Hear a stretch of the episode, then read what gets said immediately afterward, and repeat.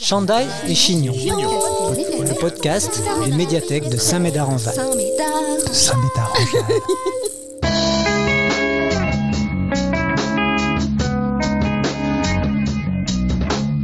Ken est photographe, il parle de son métier. Avant de l'écouter, voici une annonce de notre partenaire et sponsor. Avec la Naïf, divisez le coût de votre assurance par deux. Comment? C'est facile. La Naïf vous assure du 1er au 15 du mois. Après, c'est plus nos affaires. Naïf, assureur à mi-temps. Offre valable hors année bissextile, week-end et jours fériés. Ne marchez pas sur les opposés. Écoute, écoute, écoute, écoute, c'est Chandail et Chignon. Ken nous parle de son métier de photographe. Ken, vous êtes photographe, mais au vu de votre travail, on peut aussi dire de vous que vous êtes un portraitiste, un voyageur, un journaliste, un sociologue, un auteur, un poète, un humaniste, et quoi ou qui d'autre encore? En d'autres termes, Ken, qui êtes-vous? D'où venez-vous? Bonjour et merci pour l'invitation. Euh, votre, euh, phrases, je peux te tutoyer? Allons-y. On, on aurait dit euh, une chanson de Hayam où je suis un journaliste, je ne me rappelle plus le nom de la chanson, mais ça m'a fait penser à ça. Je me définis avant tout comme citoyen du monde et comme euh, je suis un, un puzzle non achevé que j'achève à, à coup de pièces et ces pièces euh, que je mets dans ce puzzle-là, ce sont les rencontres que je fais grâce à la photographie. Donc je suis, je suis un, un puzzle non achevé, inachevé. Comment, quand et pourquoi êtes-vous devenu photographe? La photo m'est tombée dessus suite à un, suite à un décès. Euh, J'ai perdu ma grand-mère qui m'était euh, chère et euh, c'était il y a 10 ans. Et j'ai commencé un peu à m'enfermer mentalement. Et pour pouvoir sortir de cet enfermement, je me suis dit, si je vais voir des gens qui souffrent plus que moi, est-ce que ma souffrance va disparaître? Donc je, suis, je me suis dirigé vers les, le peuple de la rue. La souffrance n'a pas disparu, mais des amitiés sont nées. Un jour, suite à un cadeau qu'on m'avait fait, j'avais un appareil photo et un ami de la rue m'a demandé de le prendre en photo, lui et son chien. Et je lui ai dit, et sa chienne, et je lui ai dit, euh, je te promets rien, je viens juste d'avoir un appareil photo. Il me dit, j'en ai besoin de cette photo-là parce que ma chienne est mourante, elle arrête pas de, gémir, j'ai peur pour elle. Et donc, est-ce que j'aimerais bien avoir une photo qui puisse euh, figer notre, notre amour? Et donc j'ai fait cette photo-là, je l'ai ramenée à Titi, je lui ai ramené encadré, c'était de noir et blanc. Je l'ai trouvée belle parce qu'il y avait de l'émotion. Et euh, lui l'a trouvée très belle, donc euh, j'étais ravi et il a gardé l'endroit où il vivait, dans son squat. Et la bonne nouvelle, c'est que sa chienne n'était pas malade ou n'allait pas mourir, c'est qu'elle était enceinte. Voilà la naissance de, cette passion et de fil en aiguille, mes amis de la rue ont commencé à me demander des, portraits d'eux. Et un jour, je me suis mis à, à aller documenter leur vie. Justement, j'avais une question à ce sujet qui était un peu plus loin, mais je vais la poser maintenant. Vous vous êtes fait connaître en particulier à la fin des années 2010 pour votre travail avec les sans-abri. En tant que photographe, la rue reste-t-elle votre espace de prédilection? Je suis, euh, je suis accro à la rue, je suis accro euh, au béton. J'habite à la campagne aujourd'hui, mais je suis quand même euh, accro au béton. Moi, les photographes qui, m'ont énormément inspiré sont allés se confronter à la rue. Il y a eu Marilyn Mark qui a trouvé ses modèles de prédilection dans la rue. Il y a eu Bruce Davidson qui allait arpenter les métros new-yorkais avec son appareil photo et son flash. Donc voilà, je trouve que la rue t'oblige à la confrontation parce qu'il y a forcément du monde et donc en fait t'es confronté à l'autre. Donc je trouve que c'est un ring un ring positif parce qu'en fait c'est pas des coups qu'on met c'est des c'est des, des rencontres qu'on fait. Là, J'avais une question sur Marie-Hélène Marc, justement. Donc, est-ce que c'est encore votre photographe préféré et pourquoi? Euh, oui c'est j'aime bien. Je suis un je fais partie de ces gens des années 80 qui adoraient classer les choses quel est ton meilleur ami? Quel est ton moment préféré? Et donc j'ai gardé cette euh, cette tendance, oui, c'est ma, c'est ma photographe préférée. Déjà, de par les sujets qu'elle aborde, elle, elle parle beaucoup d'exclusion dans son travail photographique. Et donc, je, trouve déjà son, son sujet euh, incroyable parce qu'en fait, elle parle d'humanité. J'aime énormément cette phrase qu'elle dit Il n'y a rien de plus extraordinaire que, que l'ordinaire. Et je trouve ça totalement vrai. Et pour moi, dans son flot de talent, pour moi, le summum, c'est ce travail qu'elle a mené au long terme qui s'appelle Tini où elle suit euh, une jeune fille pendant 25 ans, de 13 ans à 38 ans, et c'est juste dantesque en fait, comme dans Highlander, sinon il devait en rester une ou un, ce serait, ce serait euh, ce travail-là Tini. Pour vous, quel est l'objectif de votre objectif? Comment définiriez-vous l'œil de Ken? Alors, je définirais l'œil de Ken comme la somme du reste de Ken. Mon but, en fait, euh, avec la photographie, c'est euh, de mettre sur un pied d'égal toutes les personnes que je photographie et de d'aller euh, de prôner le, le, bien vivre ensemble et de prôner euh, le respect dans la différence. En fait, j'essaie de voir ma photo comme un outil d'intégration et non d'assimilation. Je montre l'humanité sans gommer la force de nos différences. Donc c'est ça, en fait, il y, y, a un propos, un propos presque politique dans ma photographie. Selon vous, d'un point de vue plus politique ou militant, pourquoi nos sociétés ont besoin de photographes et de leurs photos? Je pense que, et ça peut-être déjà été le cas avant, mais on est dans une société où tout va très vite, où euh, on n'a pas forcément le temps de nouer du contact et des liens avec euh, ceux qu'on ne connaît pas, où on laisse les gens en haut et on laisse les gens en bas et en fait on crée des, murs entre eux. Et je trouve que la photographie, c'est le marteau en fait qui casse les murs. Je trouve ça essentiel. Il y a, il y a, il y a des photos en fait qui ont permis aussi de changer le cours de l'histoire. La jeune fille euh, sous le napal, ce, ce, jeune garçon au bord de la plage avec son t-shirt rouge. En fait, voilà, je trouve que la photo, c'est un médium qui, qui oblige en fait qui pousse les, photos d'Afro-Américains pendus aux arbres. Aussi, on, fait basculer aussi l'opinion américaine. Donc je trouve que voilà, c'est le marteau de Thor. Maroc, Inde, Hong Kong, Espagne, France, États-Unis. Vous voyagez beaucoup pour prendre vos photos. Est-ce la même expérience partout dans le monde?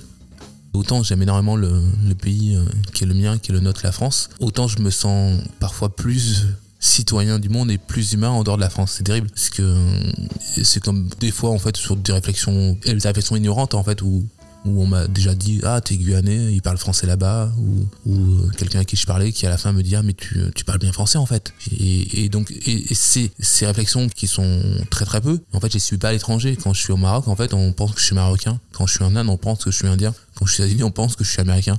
Et euh, alors je, je parle pas forcément langage en fait et, et donc c'est intéressant, c'est qu'en fait je me trouve plus à ma place à l'étranger qu'en France et, euh, et je voudrais être plus à ma place en France qu'à l'étranger. Je comprends aussi euh, le ressenti que peuvent avoir ces enfants issus des, euh, des années 70, les parents qui ont été obligés de, de migrer à la France. Et je comprends un peu ce, ce déchirement dans lequel ils sont, ce, ce, vide, ce vide dans lequel des fois on les laisse. Et donc oui, voilà, je me sens plus, plus humain en dehors de mon pays des fois que dans mon pays. Et je voudrais que ce soit, j'aimerais que ce soit le contraire. La représentation du photographe est souvent celle d'une personne travaillant en solitaire. Est-ce que c'est votre cas? Oui, je, travaille en solitaire. Je trouve que ça permet, ça facilite les rencontres, ça les rend plus directes. Par contre, j'ai découvert le travail en duo euh, cette année, l'année dernière, avec une, une sœur d'art qui s'appelle Anne Capel et je trouve ça excellent de travailler en duo, surtout qu'elle est sur la partie théâtrale, la partie mise en scène. C'était, c'est génial de travailler en duo et, j'ai eu la chance euh, à New York de pouvoir faire en sorte que ma femme vienne avec moi et c'était juste incroyable de partager ces moments-là avec elle et, je pense que le duo qu'on a formé euh, femme blanche, homme noir, a facilité euh, les rencontres et, nous a permis d'aller encore plus profond dans l'âme des gens.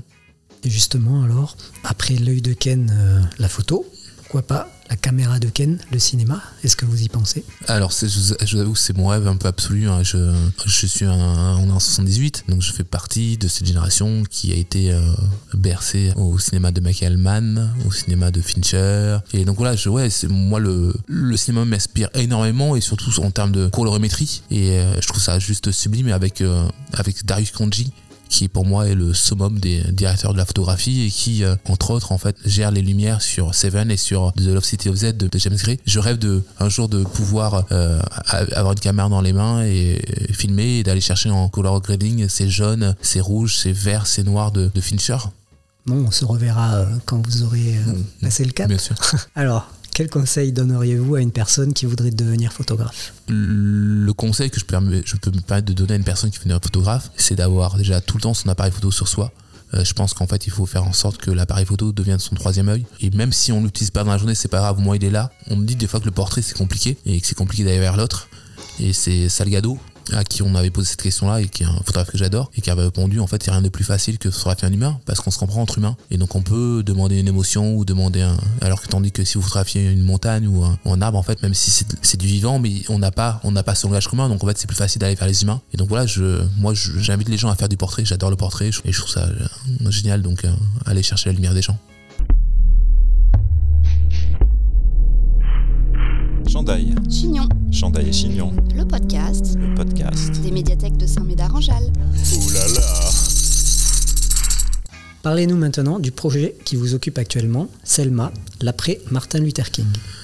Alors, enfant des années fin 70, je regardais beaucoup la télé. Et malheureusement, dans la télévision française, il y avait peu d'idoles positives ayant la même couleur de peau que moi. Et donc, je me suis tourné vers les États-Unis. Et donc, je suis allé chercher des, des figures positives comme euh, Tina Turner, Michael Jordan, Mohamed Ali et bien sûr l'incontournable Martin Luther King. Et c'est quelqu'un que je porte en admiration, que j'aurais voulu rencontrer.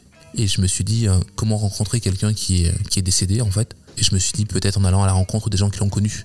Donc j'ai décidé euh, d'aller de monter ce projet-là suite à une première visite déjà en novembre 2022 à Selma. J'y suis reparti au mois de mars 2023 porté par la mairie de Saint-Médard qui a porté le projet et je suis à la rencontre de gens qui ont connu Martin Luther King.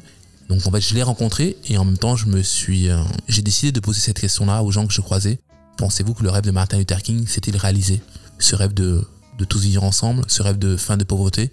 Et donc je suis allé chercher à la fois les portraits mais aussi les réponses des gens que je croisais, amis de Martin Luther King ou inconnus ayant marché avec lui sur le pont de Selma. Et ensuite je suis parti à New York avec ma femme en fin août au moment des 60 ans du, du discours de Martin Luther King. Donc on n'est pas allé à Washington, on est allé à New York pour interroger les New-Yorkais dans les différents quartiers, les minorités, sur euh, cette même question. Pensez-vous que le rêve de Martin Luther King s'est-il réalisé?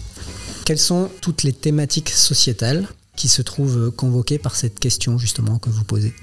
Alors, au- au-delà de, au-delà de la question de la couleur, en fait, ça va au-delà. Le combat de Martin Luther King parlait des qualités.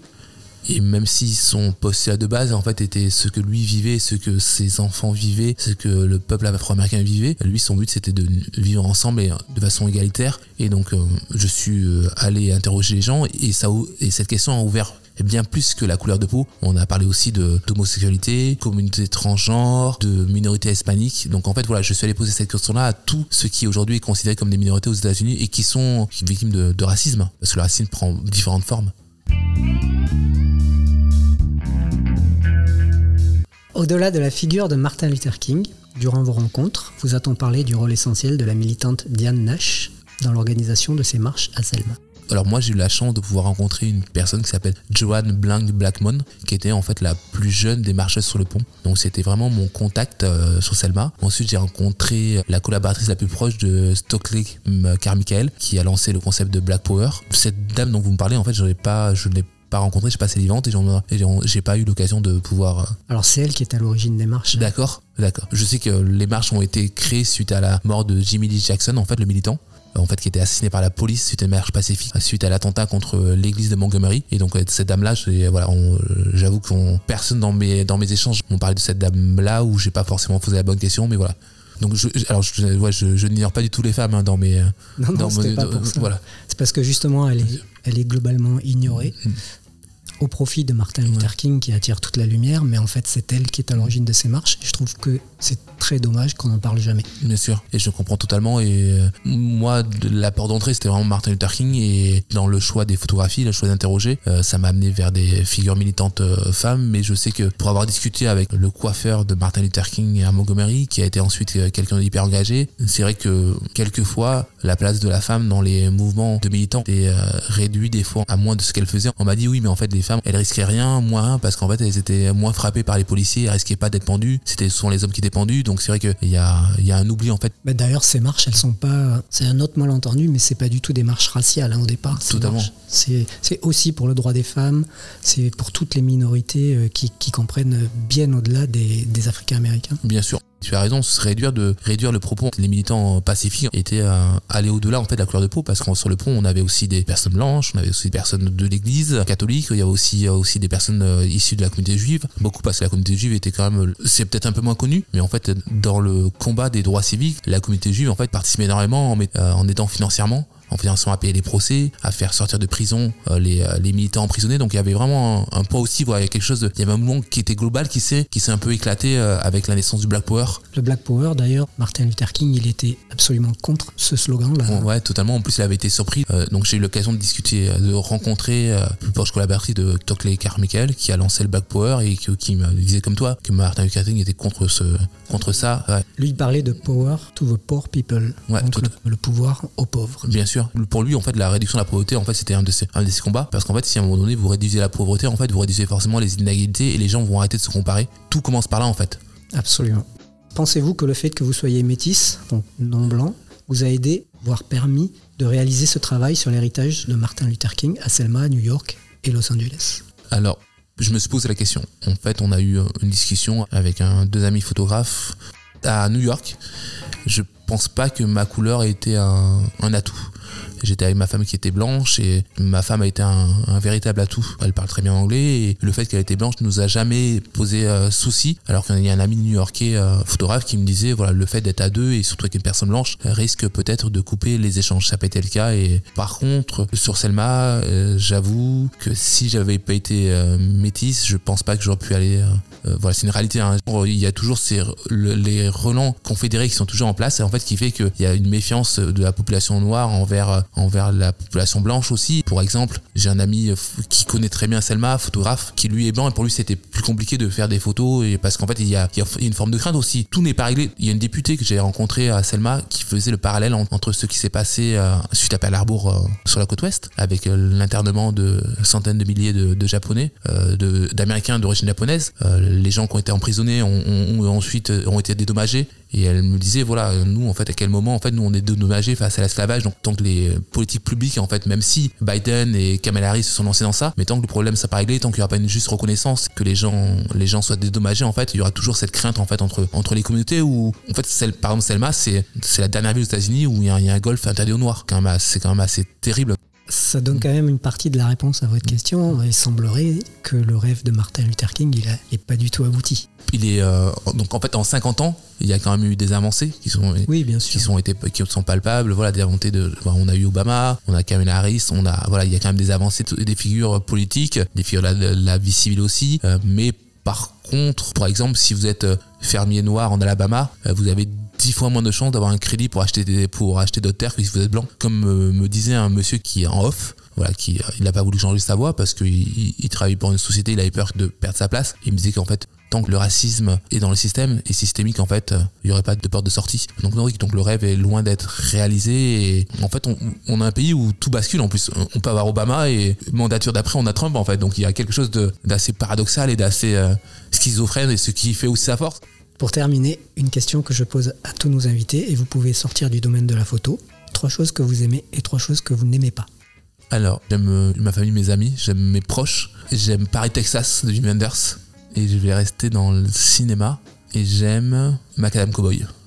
Je n'aime pas la facilité, euh, je n'aime pas le racisme, et je n'aime pas ces pâtes avec un peu de bolognaise à l'intérieur. Euh, Les raviolis, merci, je déteste les raviolis. Je déteste ça. C'est parfait, merci beaucoup. Merci, euh, merci à toi. Semez vos envies et cultivez votre curiosité en attendant le prochain podcast des médiathèques de Samed Aranjal. Abonne-toi. Chantal et Chignon. Chandail et Chignon. C'était pas très intéressant.